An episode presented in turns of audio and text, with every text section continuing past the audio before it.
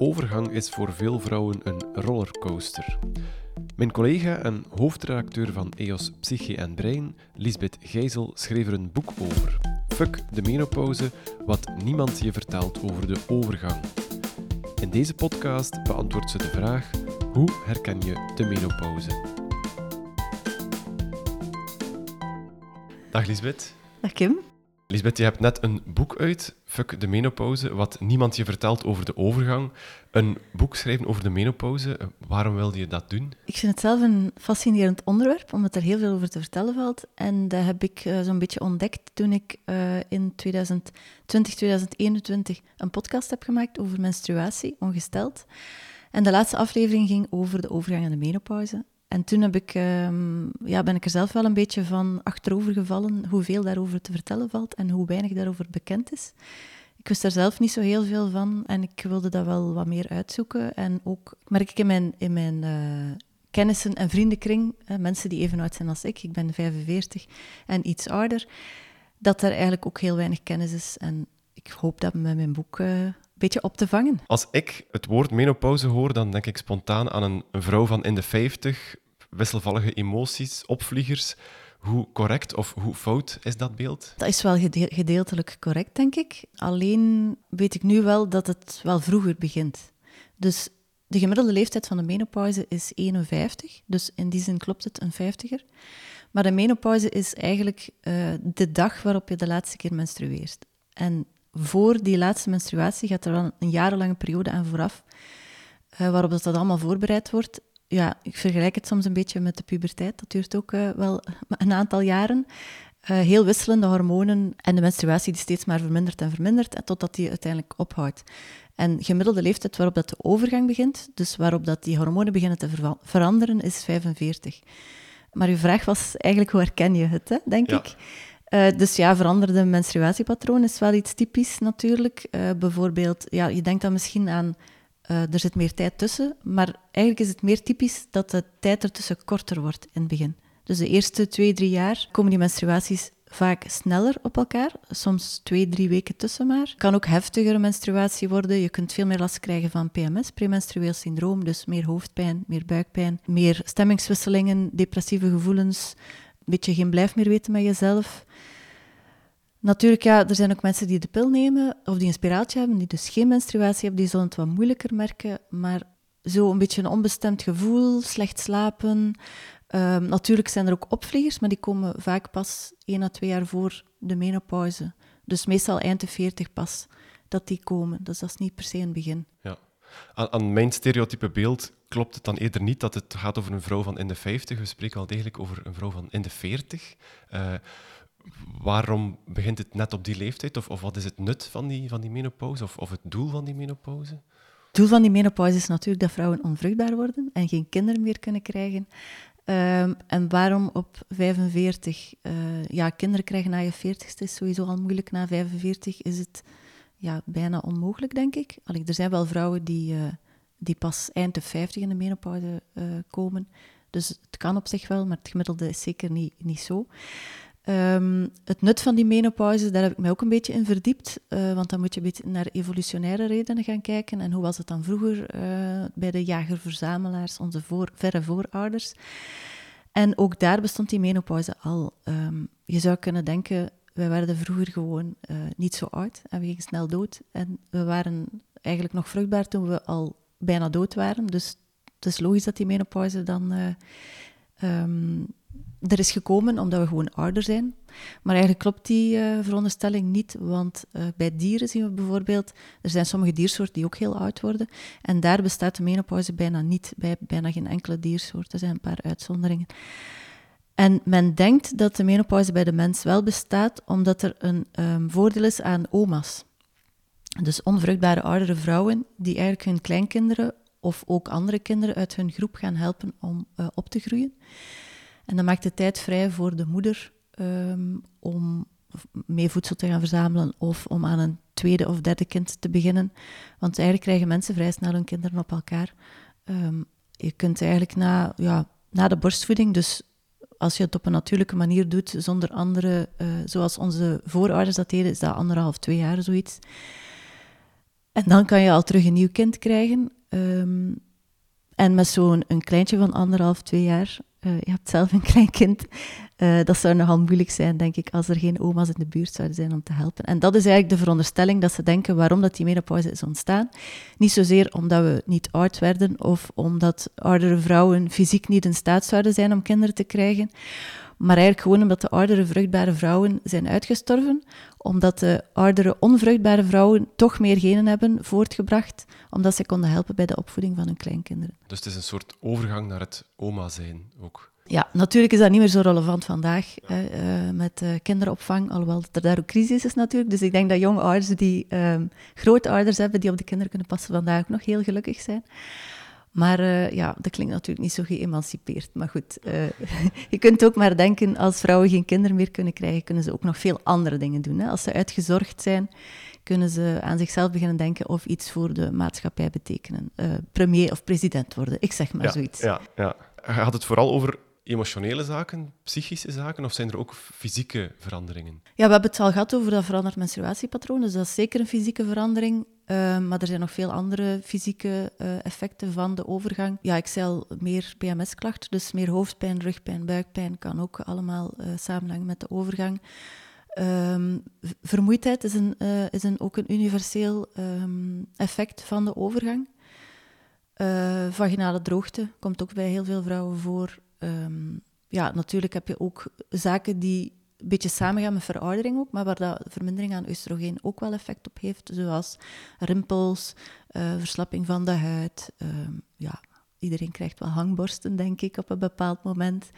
Um, er zijn ja, duizelingen, kan er ook bij horen, hartkloppingen. er zijn eigenlijk duizend en één effecten, tintelende handen en voeten je kunt het bijna zo gek niet bedenken of het heeft wel ergens een linkje met de overgang. Nu moet je natuurlijk niet te snel beginnen denken dat het allemaal aan de overgang ligt, ook niet. Maar er is wel een hele waslijst aan zaken die kunnen samenhangen met de overgang. Kan ik het een deel van de aftakeling noemen, van het, van het ouder worden? Ouder worden heeft natuurlijk ook effecten. En um, de overgang heeft ook effecten. Die kunnen een beetje hetzelfde zijn of elkaar versterken. Maar er zijn ook wel effecten die overgaan na de overgang. Dus het is niet zo dat als je 45 bent, dat de um, aftakeling is ingezet of zoiets. Um, bijvoorbeeld, die vermoeidheid kan veel beter worden. Opvliegers gaan ook over. Um, ja, die concentratieproblemen komen ook vaak voor in de overgang. Die gaan normaal gezien ook over. Of zo vergeetachtigheid niet meer op woorden kunnen komen. Dat is natuurlijk ook een stukje veroudering, maar het kan wel erger worden in de overgang en daarna wordt het dan weer beter. Dus er zijn ook wel zaken die weer beter worden, dus vanaf een jaar of 55 pak.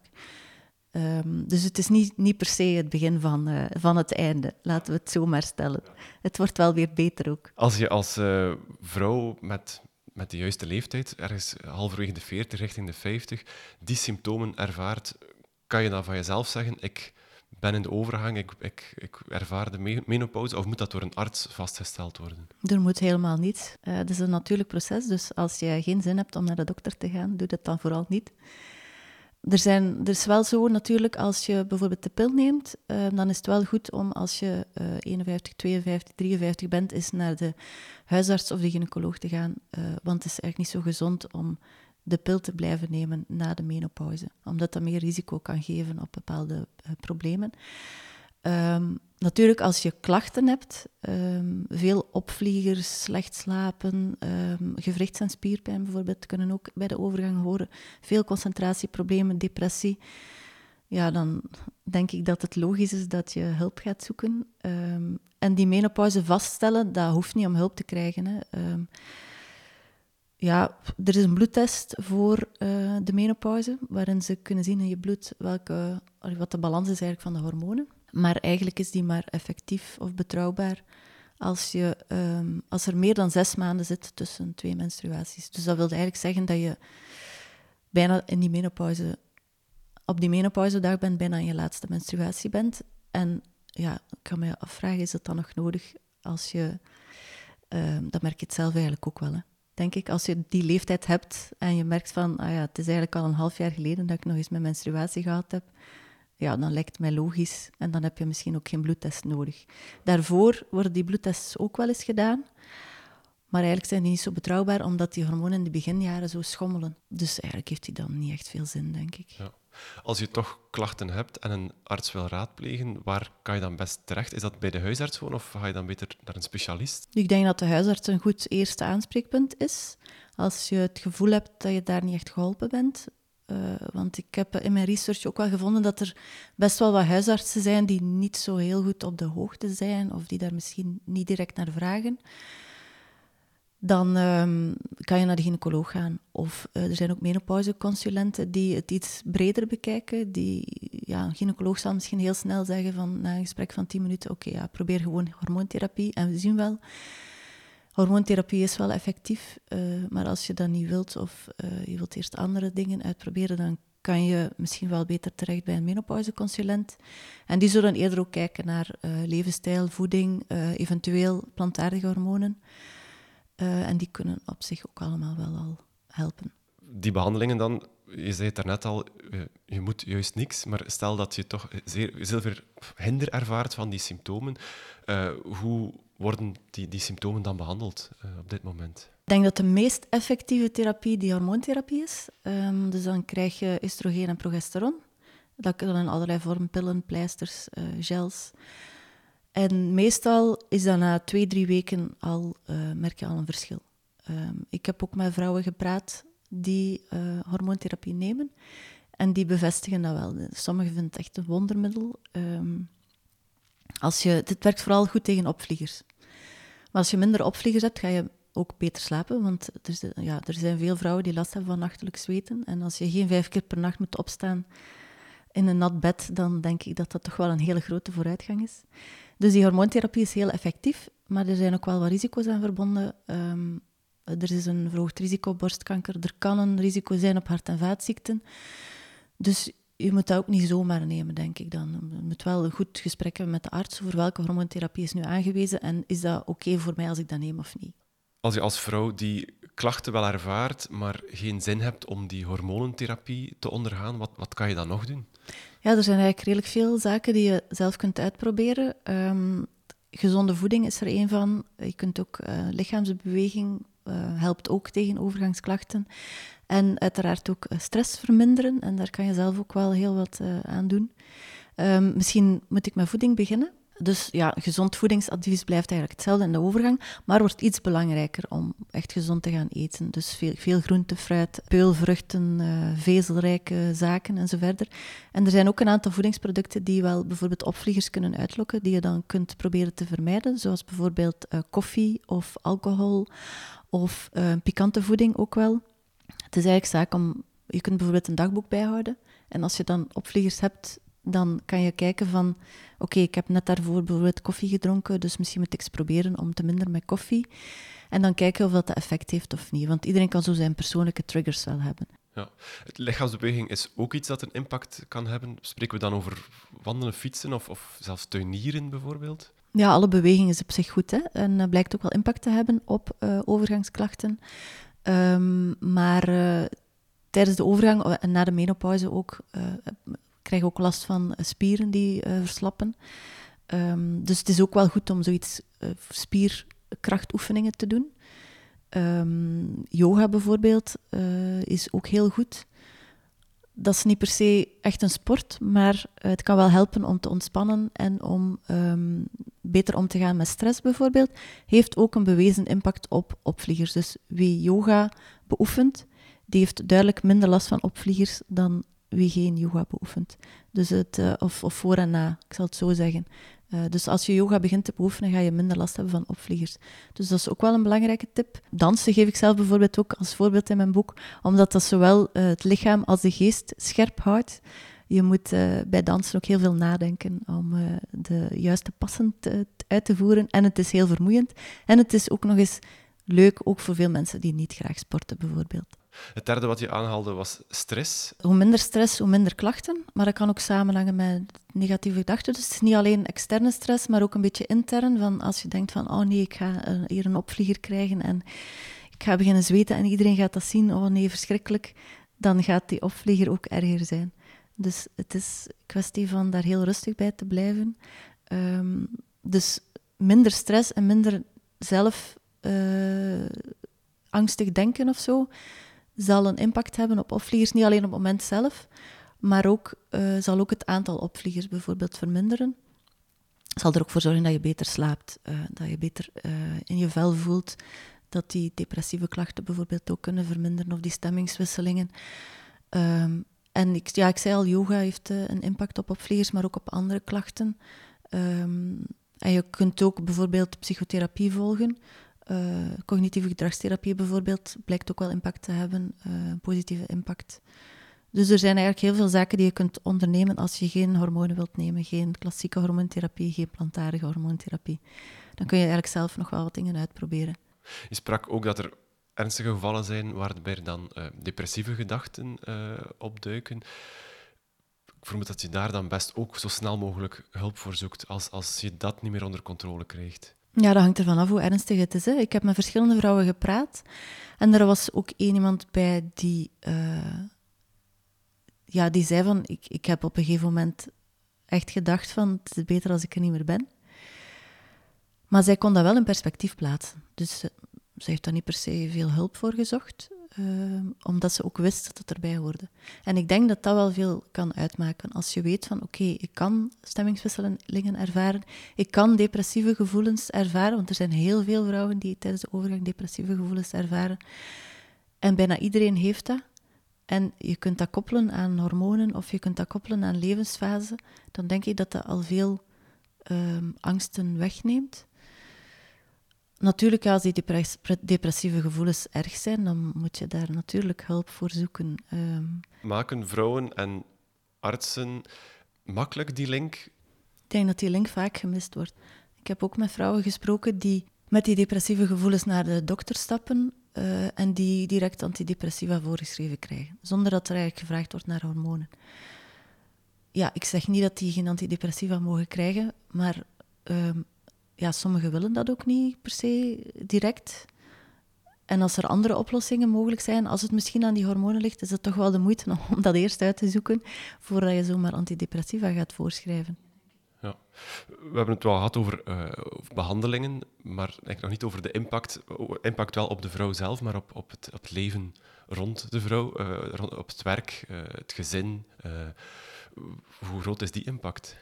Ja, die blijkt wel verrassend groot te zijn. Uh, ik zal misschien beginnen met het werk, omdat ik daar het meeste over weet.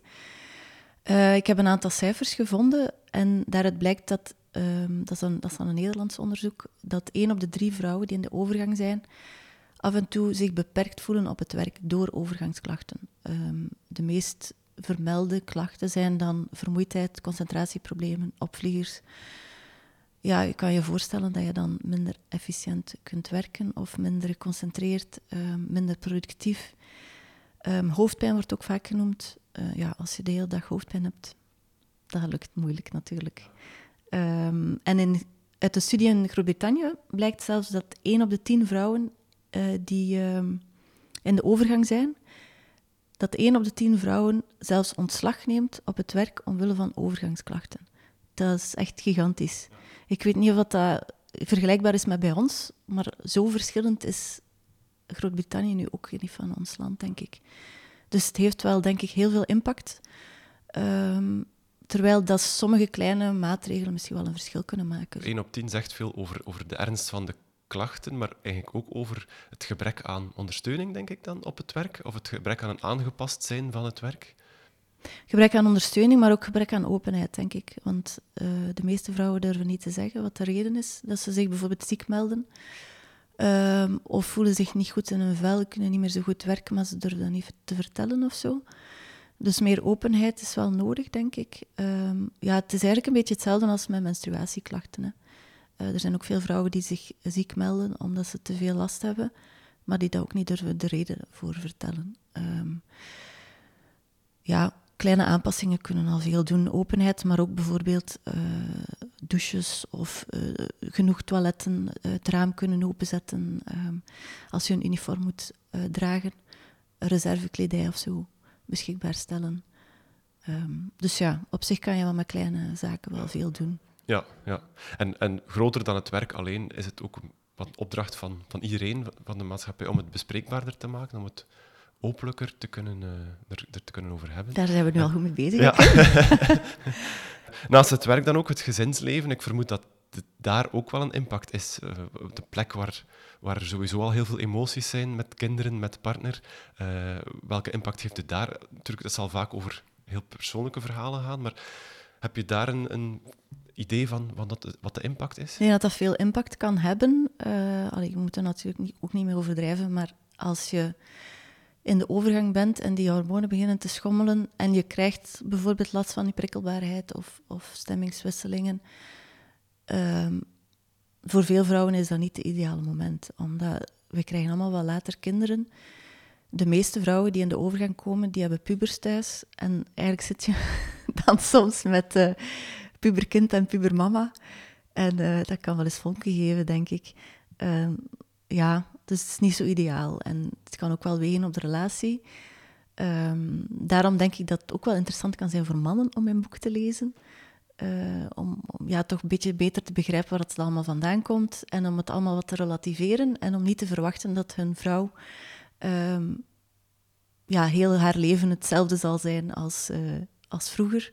En dat er soms wel moeilijke periodes zijn en dat je daar wat begrip voor moet hebben, denk ik ja, ook seksuele problemen komen vaak voor in de overgang of, of na de menopauze. Maar ook daar zijn wel oplossingen voor. Um, dus het is ja, toch belangrijk om erover te praten, denk ik. En om, als er problemen zijn, die aan te pakken. En niet uh, te denken dat het allemaal maar normaal is om bijvoorbeeld na 50 geen seks meer te hebben of zo. Of om, om, om, om niet meer verliefd te zijn of ruzie te maken of zoiets.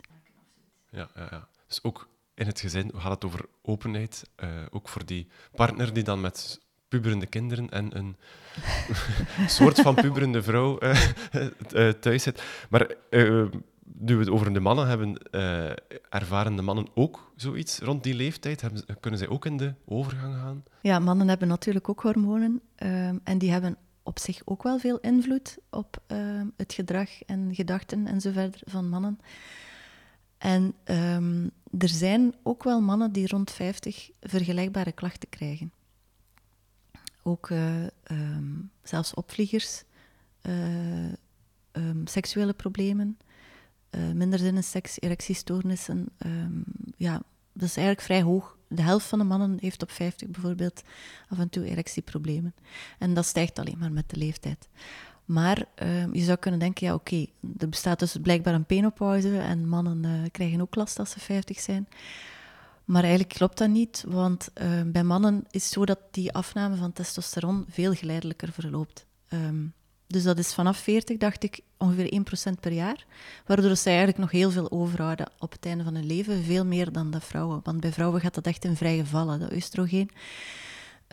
Dus dat gaat heel snel en heel snel naar beneden. Terwijl bij mannen gaat dat veel trager, dus die gaan daar veel minder van merken, normaal gezien. Maar er zijn dus ook mannen die wel klachten ervaren. En dan um, wordt er soms gedacht aan testosteron en testosterontherapie zelfs, om testosteron bij te geven. Maar voor de meeste mannen is dat helemaal niet nodig. Um, en zij kunnen wel oplossingen vinden in levensstijl. Want vaak hangt, hangen bijvoorbeeld die erectie, erectieproblemen samen met um, uh, wat dikker zijn um, of ongezond leven. En als je dat verandert, dan kan je blijkbaar ook wel zien dat het allemaal wel verbetert. Dus een penopauze bestaat niet, uh, maar dat wil niet zeggen dat mannen geen problemen kunnen ervaren. Lisbeth, ik heb al heel wat uh, interessante zaken gehoord. ook wel heel wat klachten, heel wat negatieve symptomen van de menopauze, van de overgang. Je boek draagt ook de titel Fuck de menopauze. Is de menopauze echt een en al miserie? Uh, ik denk het niet. Ik weet het zelf nog niet helemaal natuurlijk, want ik ben er nog, nog maar pas aan begonnen. Uh, maar ik wou eigenlijk niet zo'n heel negatief boek schrijven, maar de titel Fuck de menopauze kan eigenlijk twee, twee richtingen uitgaan. Hè. Je kunt zeggen van uh, fuck de menopauze, het is een en al miserie, maar je kunt ook zeggen fuck die menopauze, trekken ons er niets van aan. En het is meer in die laatste zin van het woord uh, dat je mijn titel moet begrijpen als um, neem het heft in eigen handen en uh, die menopauze is er wel en die overgang is er wel en ja, dat kan effecten hebben. Maar nu we dit allemaal weten, kunnen we daar zelf iets mee doen En uh, proberen om, het, om gewoon ons eigen ding te doen en onze eigen ruimte op te eisen. En ja, dus er zo min mogelijk last van te hebben, zal ik maar zeggen. En, en om die een beetje terzijde te schuiven en gewoon te leven. Het tweede deel van je boek is dan wat niemand je vertelt over de overgang. welke onvertelde zaken heb je zelf ontdekt tijdens het maken van het boek? Heel veel. Um, ja, bijvoorbeeld uh, hartkloppingen, dat dat een symptoom kan zijn. Gewrichts- en spierpijn bijvoorbeeld. Er zijn, ik denk dat het twee op de drie vrouwen is die daar last van heeft. Dus dat was voor mij wel heel verrassend. Uh, ik sport ook wel graag, dus ik kijk er niet zo naar uit om die gewrichts- en spierpijnen te krijgen. Ehm, ja, duizelingen en zo. Heel veel eh, effecten waarvan ik het bestaan helemaal niet wist. En de link met oestrogeen ook helemaal niet kende. En die veel vrouwen nou, buiten mij ook niet kennen, denk ik. Alle vrouwen en, en mannen ook uh, die het boek nog willen lezen, we plaatsen een linkje uh, op de website op eoswetenschap.eu uh, eh, bij het bericht over deze podcast. Het boek is uitgegeven bij Lano en is dus ook in de boekhandel te verkrijgen, uiteraard. ik, wil jullie, ik wil jou eerst en vooral, Lisbeth, heel erg bedanken voor het gesprek. Heel graag gedaan. En ik wil jullie luisteraars uh, ook heel erg bedanken voor het luisteren. Vond je deze podcast interessant? Deel hem dan zeker. En wil je op de hoogte blijven van toekomstige afleveringen? Surf dan naar onze website www.eoswetenschap.eu en schrijf daarin op onze nieuwsbrief. Tot een volgende aflevering.